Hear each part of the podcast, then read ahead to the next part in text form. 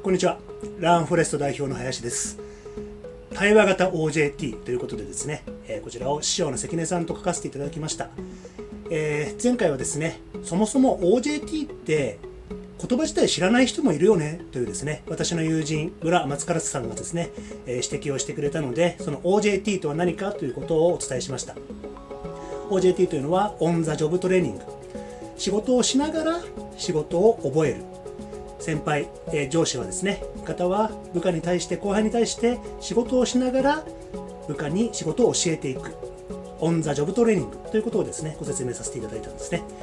で、え今回はですねこの本は8章立てで書かせていただきました、えー、関根さんのですね、えー、知見をもとにですね、え、8つの章で分かれてるんですけども第1章はですね、え自立型人材がなぜ必要なのかと。今なぜ自立型人材が必要なのかということでですね、えー、書いていただいてるんですね。なぜ今、自立型人材が必要なのかと。大きくですね、えー、3つ、必要な理由が3つ、えー、関根さんは挙げてるんですね。えー、1つは、まあ、時代環境だと。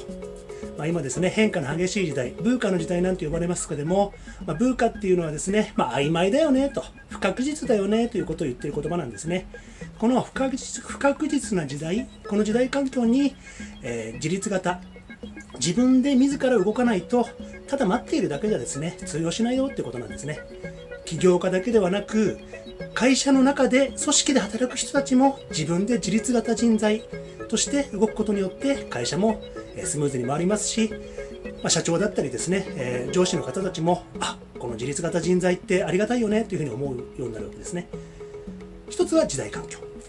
そして2つ目がですね、業務内容ということで、まあ、昔みたいに一度仕事を覚えたらそれがずっと通用するよってわけではなくて、変化が激しい時代ですから、業務内容もですね、刻一刻と変わってしまうと。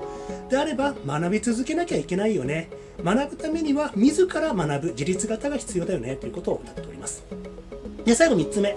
このコロナの状況でですね、え、リモートワークというのが増えてまいりました。もちろんコロナが終わった後、リモートワークですね、す、べ、てがリモートワークになるか、業種によってはそうじゃないと思うんですが、リモートワークができる仕事というのはですね、できるだけリモートワークになっていく、そういう時代なんじゃないか。えー、中原淳先生はですね、ブレンディッドな時代なんて言ってますけども、そのリモートワークがあるのであれば、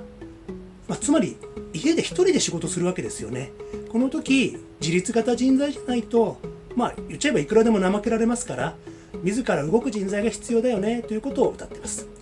なぜ今、自立型人材が必要なのかというとですね、この対話型 OJT の中で、時代環境、業務内容、そして